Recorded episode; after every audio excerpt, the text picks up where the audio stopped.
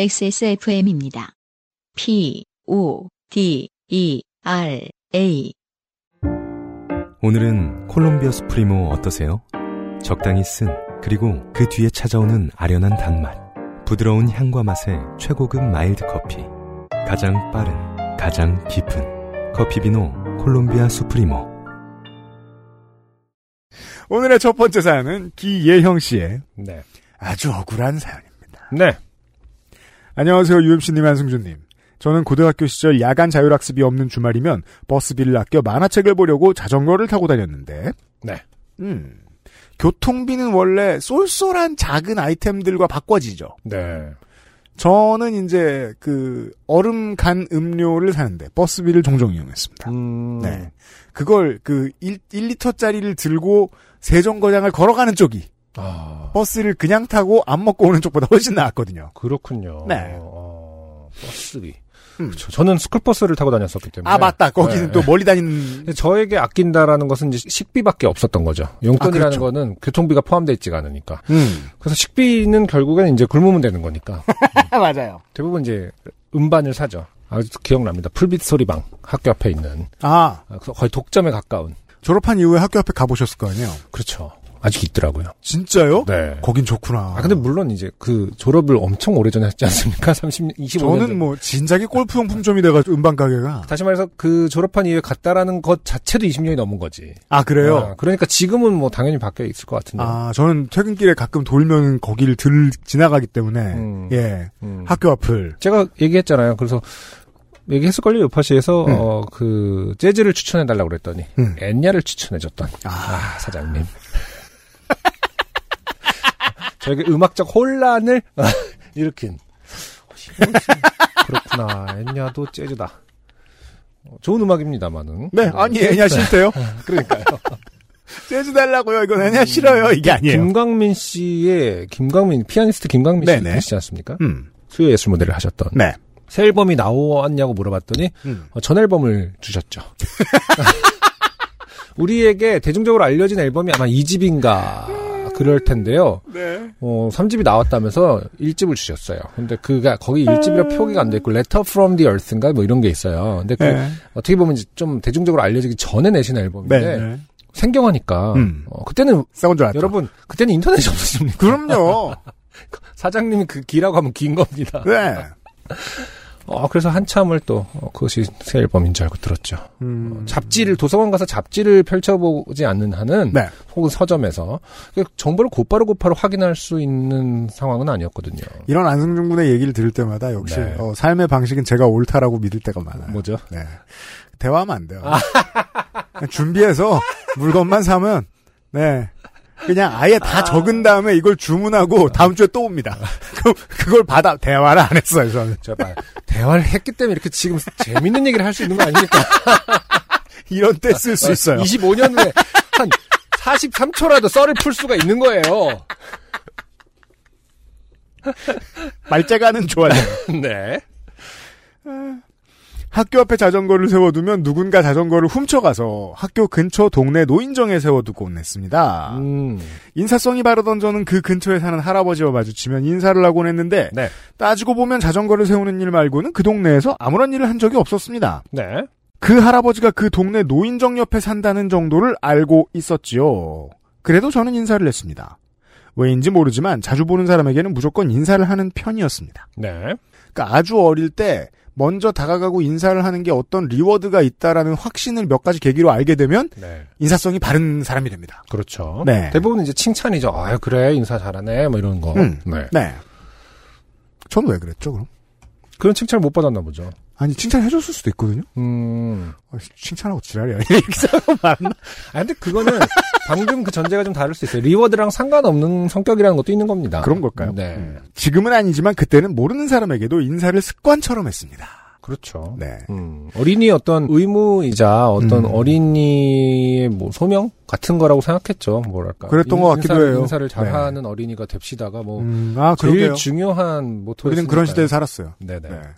그 사실에서는 이런 사람을 출마 중독이라고 부릅니다. 물건을 인격화하고 애착을 가지는 편인 저는 당시 자전거를 초등학교 3학년 때부터 고등학생이 되도록 탔고 네. 아 이런 친구들이 있었어요. 맞아요. 낡은 자전거가 고장날 때마다 아버지와 함께 삼땡땡 자전거에 가서 부품을 갈곤 했습니다. 네. 그러니까 자전거포가 동네에 늘 핫했죠. 맞아요. 그래도 자전거는 점점 늙어갔고 자전거의 늙어감이 서글펐던 저는 사람으로 치면 흰머리 염색을 자전거에게 해주기로 결심했습니다. 아, 이게 뭔지 알아요. 가끔 보면 이렇게 그러니까 아예 페인트 칠을 한 자전거들이 있습니다. 그죠? 네. 그러니까 아무런 도색에 대한 지식이 없이 뿌렸다. 그렇죠. 이런 게 확실해 보이는. 맞아요. 네. 그래서 휠 다 꺼먹게 돼. 나가긴 하나 싶은. 고문가? 약간. 그러니까요. 어떤 스틸의 재질이 그게 하나도 없이 되는 그런 거 있잖아요. 네. 탁한. 그러니까 마스킹 테이프의 개념이 없는 칠. 네. 그렇죠. 라카를 살까 페인트를 살까 색은 무슨 색으로 할까 고민을 거듭한 끝에 당시 제가 꽂혀있던 빨간색으로 라카칠을 하기로 결심했습니다. 네. 하굣길 철문점에 들러 라카 2개를 사들고 집에 가면서 어찌나 설렜던지. 야, 이거 진짜 갑자기 추억을 소환하는 사연이네요. 맞아요. 이렇게 자가 도색을 하는 친구들이 있었습니다. 저는 티셔츠를 리폼했었어요. 라커를 가지고 했던 일이. 아, 티셔츠에다가 라커를 뿌렸어요? 네. 마스킹을 도안지를 가지고 했었죠. 글자를 만들었죠. 네. 그 당시에도 그거는 있었긴 했을 텐데. 뭐요? 그 티셔츠 물감은. 그건 네. 네. 라커를 미술한 놈들. 아무튼. 네. 그 미술 섹션으로 가면 사람이 얼어붙어가지고 큰 문방구에 가도, 뭘 어떻게 부르는지 모르니까. 라카를 티셔츠에 하면은 빨면 어떻게 됩니까? 조금씩 벗겨지죠? 떡지떡지 응고가 되나? 아니요. 그게 여러 번 칠하면 그랬을 텐데, 그때는 또 여러 번 더 칠하는 방법에 대해서 잘 모르잖아요. 그렇죠. 한 번 칠하고 말잖아요. 살살살살 벗겨졌던 기억이 나요. 그렇군요. 라카가 분사되면 안 되는 부분을 신문지로 감싸고 마스킹을 했네요. 신중하게 자전거를 칠했습니다. 빨간색으로 다시 태어난 자전거는 자신의 나이를 속인 듯 새 자전거 같았습니다. 네. 물론 제 기분이 그랬겠죠. 주말마다 자전거를 타기에 다음 주 토요일에 자전거를 타고 등교를 했고 토요일에 등교하던 시절입니다. 네. 네. 익숙하게 자전거를 노인정에 세웠습니다. 새로 칠한 자전거는 빛이 났고 저는 하교를 기다리며 수업을 듣는 둥 마는 둥 했습니다. 자전거가 너무 좋아서죠. 네. 학교가 끝나고 빠른 걸음으로 노인정에 도착해 잠궈뒀던 자전거를 풀고 있을 때였습니다. 낯선 할아버지가 노인정에서 달려나오더니 갑자기 제 손목을 낚아챘습니다. 할아버지. 너 이거 어디서 났어? 저. 예? 제 자전거인데요? 할아버지. 아니 그럼 이거 자전거를 왜 이렇게 뻘겋게 칠했어? 할아버지의 목소리는 경약. 이게 지금 와서 생각해보니까 할아버지들은 이렇게 말할 거 아니에요. 그럼 무슨 색으로 칠해요? 라고. 대답했으면. 그러니까요. 아, 할아버지의 목소리는 격앙되어 있었지만 저는 침착하게 대답했습니다. 자전거가 낡아서 칠했는데요. 어쩐지 제가 침착할수록 할아버지의 목소리가 높아지는 것 같았습니다. 할아버지. 내가 얼마 전에 자전거를 잃어버렸는데 지금 이 자전거가 그 자전거랑 똑같아. 제가 요즘 그런 생각한 적이 있어요.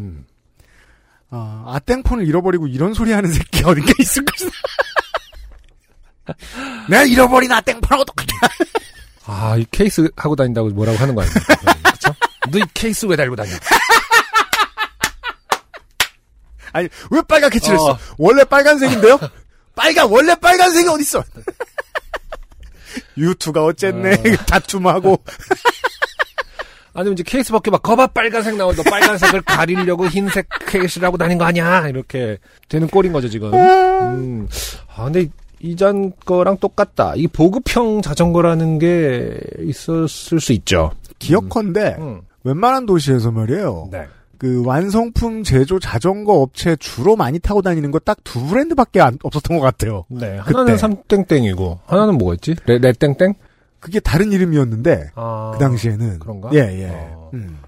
저 이 자전거 초등학교 때부터 탔는데요. 저는 집에 가야 한다고 했지만 할아버지는 막무가내로 저를 도둑으로 몰았고 침착했던 목소리가 떨리며 화가 스멀스멀 올라오기 시작했습니다. 지금이야 다양한 자전거 브랜드가 많지만 그 당시에는 모두 삼땡땡을 탔는데 당연히 비슷할 거 아닙니까? 네. 그쯤 노인정에서 화투를 치던 어르신 너다섯 분이 소란함을 느꼈는지 밖으로 나왔고. 아, 지고 있는 사람이 그랬겠죠. 나가자.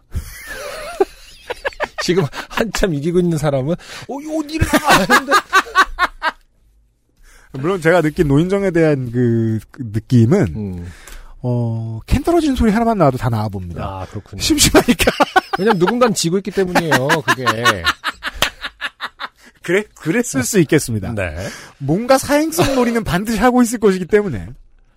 그때 매일 인사를 하던 할아버지를 발견했습니다. 도둑이라는 소리를 20분 정도 듣던 저는 머리 끝까지 억울함이 올라와 반쯤 울먹이는 상태였고 네. 매주 인사를 하던 할아버지를 발견해 너무 기뻤습니다. 그 순간 매주 얼굴을 보던 할아버지가 구세주처럼 느껴졌습니다. 이 빨간 자전거가 제 자전거라고 확인해줄 증인 같은 존재 말이죠. 네. 할아버지 저 아시죠? 이거 제 자전거라고 말해주세요. 라며 인사 외에는 처음으로 그 할아버지에게 말을 걸었습니다. 하지만 인자한 모습으로 인사를 받던 순한 얼굴의 할아버지는 대답을 얼버무리며 그게 나도 잘 기억이 라고 대답하셨습니다. 아, 안타깝습니다. 인자하긴 하셨지만 네. 노인정 내서 짬이 안 되는 분이죠. 그죠. 그게 제일 중요할 겁니다. 막내. 네. 그리고 이제 그 같은 갱이잖아요. 78살인데 막내. 약간 이런 개념인 거죠. 바로 지난주도 인사를 했는데 거의 1년을 인사를 했는데 어떻게 기억이 안 난다고 하실 수 있는지 완전히 침착함을 잃은 저는 화가 나서 그럼 경찰 불러요 라고 했고 자전거를 잃어버렸다며 20분간이나 저를 도둑 취급했던 할아버지는 그러면 경찰서로 가자고 하셨습니다. 화가 났지만 욕을 제대로 배우지 못했던 저는 욕 대신 눈물을 흘리며 내 자전거를 자신의 자전거라고 주장하는 할아버지와 함께 파출소로 향했습니다. 네. 파출소로 가는 와중에도 할아버지는 자꾸 저에게 도둑이라고 했고 가면서 뭘 대화를 하죠? 그러니까요. 아, 근데 이건 뭐, 권력이니까요. 뭐 그런가요? 할아버지가 계속 말을 시켰다는 어떤 거겠죠? 말투로 이게 막 이렇게 옆구리 쿡 찌면 도둑. 님 도둑. 왜 굳이 말을 걸어? 만만해 보이니까겠죠. 그렇겠죠. 네. 예. 연차가 권력으로 작동하는 게 지금보다 훨씬 세던 시절이니까 말이에요. 네. 저는 화가 나서 울먹이는 와중에 이게 제 자전거로 밝혀지면 할아버지 사과하세요. 라고 거듭말하며 걸었습니다. 야, 이게 지금 몇 학년 때, 예. 고교 시절이었던 것 같죠? 몇 학년인지 모르겠는데. 네. 그러니까 이제 이 정도의 말은 할 수 있는 거군요. 파출소에 도착했을 때 그 안에는 라면 냄새가 진동했는데, 이게 이제 좋게도 볼 수 있고 나쁘게도 볼 수 있습니다. 네. 파출소에 가면 왜 라면 냄새가 나는가? 그런 생각 안 해. 파출소 많이 안 가보셨겠다. 그러게요. 파출소를 가면 라면을 먹고 있습니다. 네. 제가 몇 번 안 가봤지만 갈 때마다 라면 냄새가 나서 이게 로테이션을 도는 것인가 한꺼번에 먹지 않고 라면 냄새가 진동을 했는데 경찰 아저씨들이 한쪽에서 라면을 먹고 있었습니다. 한 경찰 아저씨가 나와서 무슨 일이냐고 물었고 할아버지는 내가 도둑을 잡았어. 제가 너무 기다렸다는 듯이 말했나요? 이건 무슨 서부 개척시대 같은 소리를 현상금 라며 말을 꺼냈습니다. 저는 발끈해서 이거 제 자전거인데 저 할아버지가 자꾸 도둑 취급해요 라고 말했지만 경찰 아저씨들은 저를 도둑으로 보는 것 같았습니다. 훔치지 않았다는 말을 아무도 믿지 않았고 저는 결국 부모님께 연락을 해야 했습니다. 아, 하나 기억나요. 네. 자전거 절도 청소년들이 있었어요. 그렇죠. 평범한 친구들 중에. 네. 그 친구들이 즐겨 쓰는 수법이긴 했어요. 실세로 하기. 아, 그럴 수도 있겠다. 네. 그럼 되파나? 그 루트까지도 판네. 모르겠어요. 실했으면 되팔지 않지 않았을까요? 그렇죠. 네, 그렇게 프로페셔널하지 않았을 것 같기도 하고. 그리고 그렇다고 해도 여전히 이게 이제 어쨌든 칠한 자전거에 대한 인식이 편견이 있었던 모양이군요. 있을 수 있었던 것 같아요. 물론 기혜영 씨는 여전히 결백 쪽으로 무게를 실어도 좋은 게. 초등학교 때 대체 얼마나 좋은 걸 샀을 거라고 지금 되게 훌륭해 보였겠습니까? 네네. 아주 좋은 물건으로 보였을 리 없거든요. 그때도 지금도 제 자전거가 할아버지의 자전거라는 증거가 없는데 왜 제가 도둑 취급을 받았는지는 이해가 가질 않습니다. 그러게요. 어떤 재판은 여론 재판입니다. 네. 그걸 일찍이 아는 사람들이 있죠. 제가 지금 사실 상당히 궁금한 게 지금 이 경찰서를 둘만 간 건지 아니면은 가자 이러면서 다들 할아버지들 갱들이다. 이기던 분 빼고 다. 그러니까 어묵 먹다가 이렇게 가자. 애들아 가자서 골목 막 그 가는 그 영화 있지 않습니까?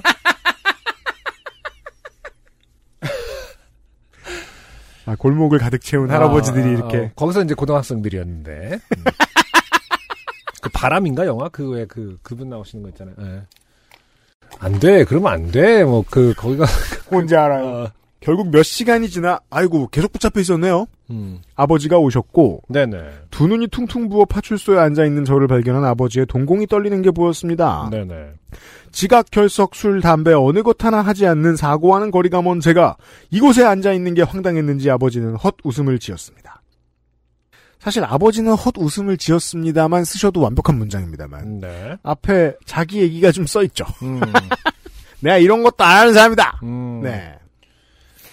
저와는 다르게 침착했던 아버지는 아버지 여기 타이어는 지난달에 삼땡땡 자전거에서 갈았고 안장도 얼마 전에 갈았습니다. 삼땡땡 자전거에 확인하면 이 자전거가 우리의 자전거라는 걸 확인하실 수 있습니다. 라고 말하셨습니다.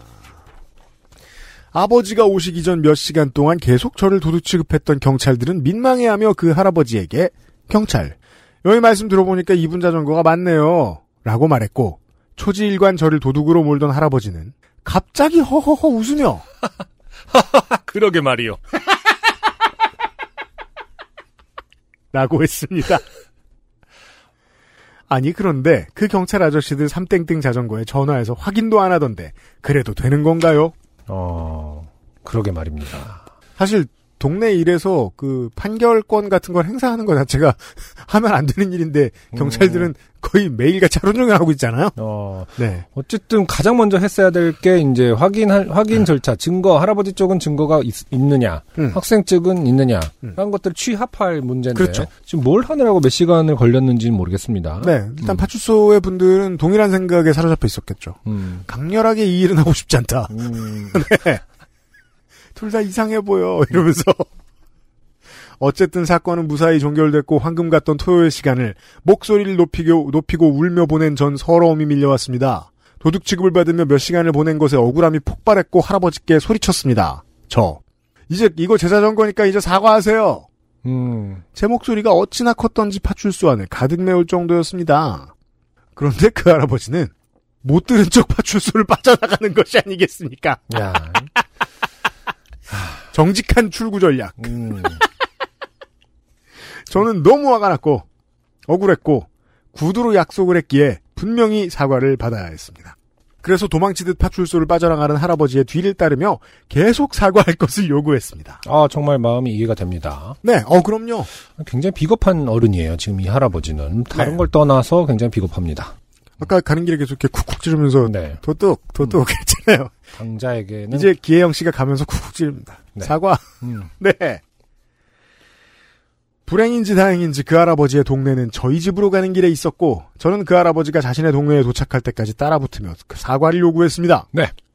아버지는 말없이 제 빨간 자전거를 끌며 뒤에 오고 있으셨지요. 네. 하지만 그 할아버지는 저에겐 아버지의 독특한 점이 있습니다. 네. 그 자전거를 타지 않아요. 왜죠? 너무 신나 보이지 않을까요, 그러면? 왜, 사람이 제일 신나 보일 때가 자전거를 걷는 속도보다 느리게 몰 때. 그렇죠. 뭔가 좋은 일 있는 것 같죠? 되게 여유 있어 보이고, 콧노래를 부르지 않는데 콧노래를 부르는 것 같은 느낌이 납니다. 왜냐면 이게 이렇게 팔자로 가야 되거든요. 정말 꿀벌처럼. 속도를 맞추려면. 그리고 가끔 두 사람 사이를 큰 원을 그리며 돌아야 돼요. 아, 그렇죠. 여러모로 팔이나 벌 같네요.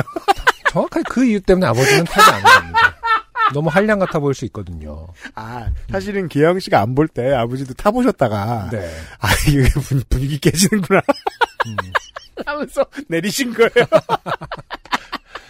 근데 아버지의 진의는, 의중은 정확히 모르겠습니다만은, 어쨌든 지금 사과하세요를 그냥 그대로 하게 두는 것도 굉장히 좋은 태도이긴 합니다. 그니까요. 이건 네. 마음에 들어요. 네, 네. 대신 뭘 나서주지 않고 일단은 자전거를 끌며, 천천히 따라오면서, 네가 하고 싶은 대로 해라. 약간. 제가 애 아버지더라도, 물어! 뭐 약간 이런 거. 물든 말든. 그러니까요. 언제 저런 경험을 하게 해보겠어요. 네. 결론이 어떻게 나는지 모르겠네요. 자. 하지만 그 할아버지는 저에겐 끝까지 사과를 하지 않으며 저희 아버지에게 이렇게 귀찮게 나오게 해서 미안하네 라며 사과를 했습니다. 야, 진짜 비겁한 인간이군요. 누가 보면 아는 사이 같지만 그러네요. 그 할아버지와 저희 아버지는 전혀 모르는 사이였죠. 사실은 반말이죠. 네. 미안하네. 요즘 할아버지 할머니들은요. 중년한테 존대하십니다. 보통. 그렇죠. 이게 또 옛날 분위기예요. 예. 반말 안 해요. 네. 아버지는 그저 웃을 뿐이셨습니다. 아, 이 부분은 좀 안타깝네요. 저 같으면 반말하지 마시고요. 아이한테 사과하시죠. 라고 해야 될 일이죠. 또 90년대 아버지들은 그렇게 못했을 거예요. 못했겠죠. 이게 카테고리가 이제 이렇게 지금 어른과 아이로 지금 지어져 있겠죠. 그렇죠. 그러니까 어른스러운 행동이란 뭔가에 대한 맞아요. 고민을 맞아요. 엄청 하고 계실 거예요. 하지만 맞아요. 카테고리를 이렇게 물으면 우리 가족에게 내가 보여줘야 할 모습은 그러고서 있는 거거든요. 그러고서 옛날 어른들은 꼭 아이들과의 어떤 일들은 책임지지 않는 쪽을 당연히 여기던 경우가 까참 많았네요. 그러니까요. 기억납니다. 카테고리가 어른인 게 본인이 당신이 어른인 게 더 중요한 상황입니다. 그러니까 그냥 어른답게, 어른스럽게라는 어떤 그 프레임 안에서 허허 웃을 뿐이겠죠. 네. 할아버지의 사과 방향은 엇나갔고 저에겐 끝까지 미안하다는 말 한마디를 안 하셨습니다. 심지어 눈도 마주치지 않으셨지요. 약속된 사과를 받지 못한 저는 그 할아버지가 자신의 집으로 갈 때 마지막으로 외쳤습니다. 사과 왜 안 하세요? 역시나 할아버지는 못 들은 척 하시더군요. 집에 도착하자 아버지께서 나이가 들면 사람이 착각하고 그래 라며 저를 진정시켰습니다. 네. 하지만 저의 화는 진정되지 않았습니다. 태어나서 난생 처음 도둑 취급을 받았고 사과도 받지 못했기 때문입니다. 이해하라는 아버지의 말도 몹시 섭섭했습니다. 네, 잘못된 뭐 이 말은 할 수는 있겠습니다만은 순서가 잘못된 거죠. 생각보다 많은 청취자분들이 어머니나 아버지한테 이런 문제로 섭섭했던 경험들이 하나씩 머릿속에 기억나는 게 있으실 거예요. 오래갑니다. 네. 굉장히 오래가고요. 이것이 자기에 대한 어떤 시인의?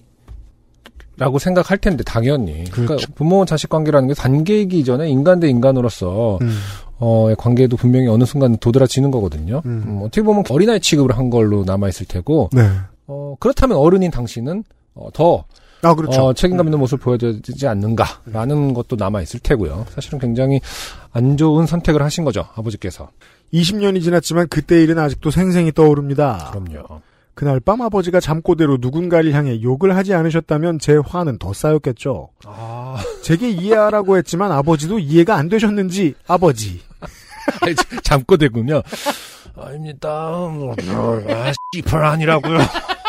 여기 이제 씨펄이라고 나와있습니다. 네. 씨펄 아니라고요. 우리 애가 귀한 이 가르고 이 가는 소리. 분한 마음에 새벽까지 잠이 들지 못한 저는 아버지의 잠꼬대를 배경음 삼아 잠을 잘 수 있었습니다. 네. 여기까지 제 평생의 도둑이란 소리를 가장 많이 들었던 좋게 된 날의 이야기입니다. 네. 그 뒤로 자전거는 학교 앞에 세워두었습니다. 낡은 자전거라 누가 훔쳐가지도 않더군요. 그리고 저보다 많이 어린 아이들에게도 사과를 잘하는 어른이 되려고 노력하고 있습니다. 네. 긴 사연 읽어주셔서 감사합니다. 이만총총 기혜형 올림. 네. 기혜형 씨의 사연이었습니다. 그리고 이제 제가 지금 잠꼬대 중에 잘 그 의성어가 많아서 놓친 게 있는데 우리 애가 드르릉 귀한 딸 드르릉. 네. 아 잡새끼 으득으득 있네요. 아 따님이셨는데. 네. 아 그렇군요. 갑자기 더 감정이 이입이 됩니다. 제가. 야 근데 그 아버지도 분명히 뭐 어떤 판단 이전에 아버지도 하나의 인간으로서 성격이 있는 거죠. 말을 잘 못하는 성격이라든지. 이게 아니면 이제 아직도 그거에 함몰돼 있을 때니까 어른 나보다 어른일 때는 함부로 하지 못하는 그런 거에 함몰돼 있을 시절일 수도 있는 거고요. 뭐 손희상 선생하고 다른 방송에서 많이 얘기했는데 00년대는 새로운 시대가 아니었어요. 돌이켜서 생각해보면 8, 90년대의 연장이었지 당연히. 네. 사회 분위기는 똑같았어요. 뭘로 설명할 수 있을까요? 젊은 세대의 여러분들께. 00년도에도요 실내에서 담배를 못 피는 곳이 없었어요.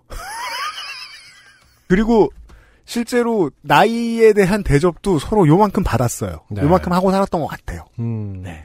사과가 그렇게 뭐 의심 이런 거는 뭐 정말 100번 양보해서 앞뒤 정황이 뭐 우리가 모르는 뭔가 있었다 칩시다. 근데 이 사과가 더군다나 학생에게 그 사과가 그렇게 왜 어려웠을까요 정말.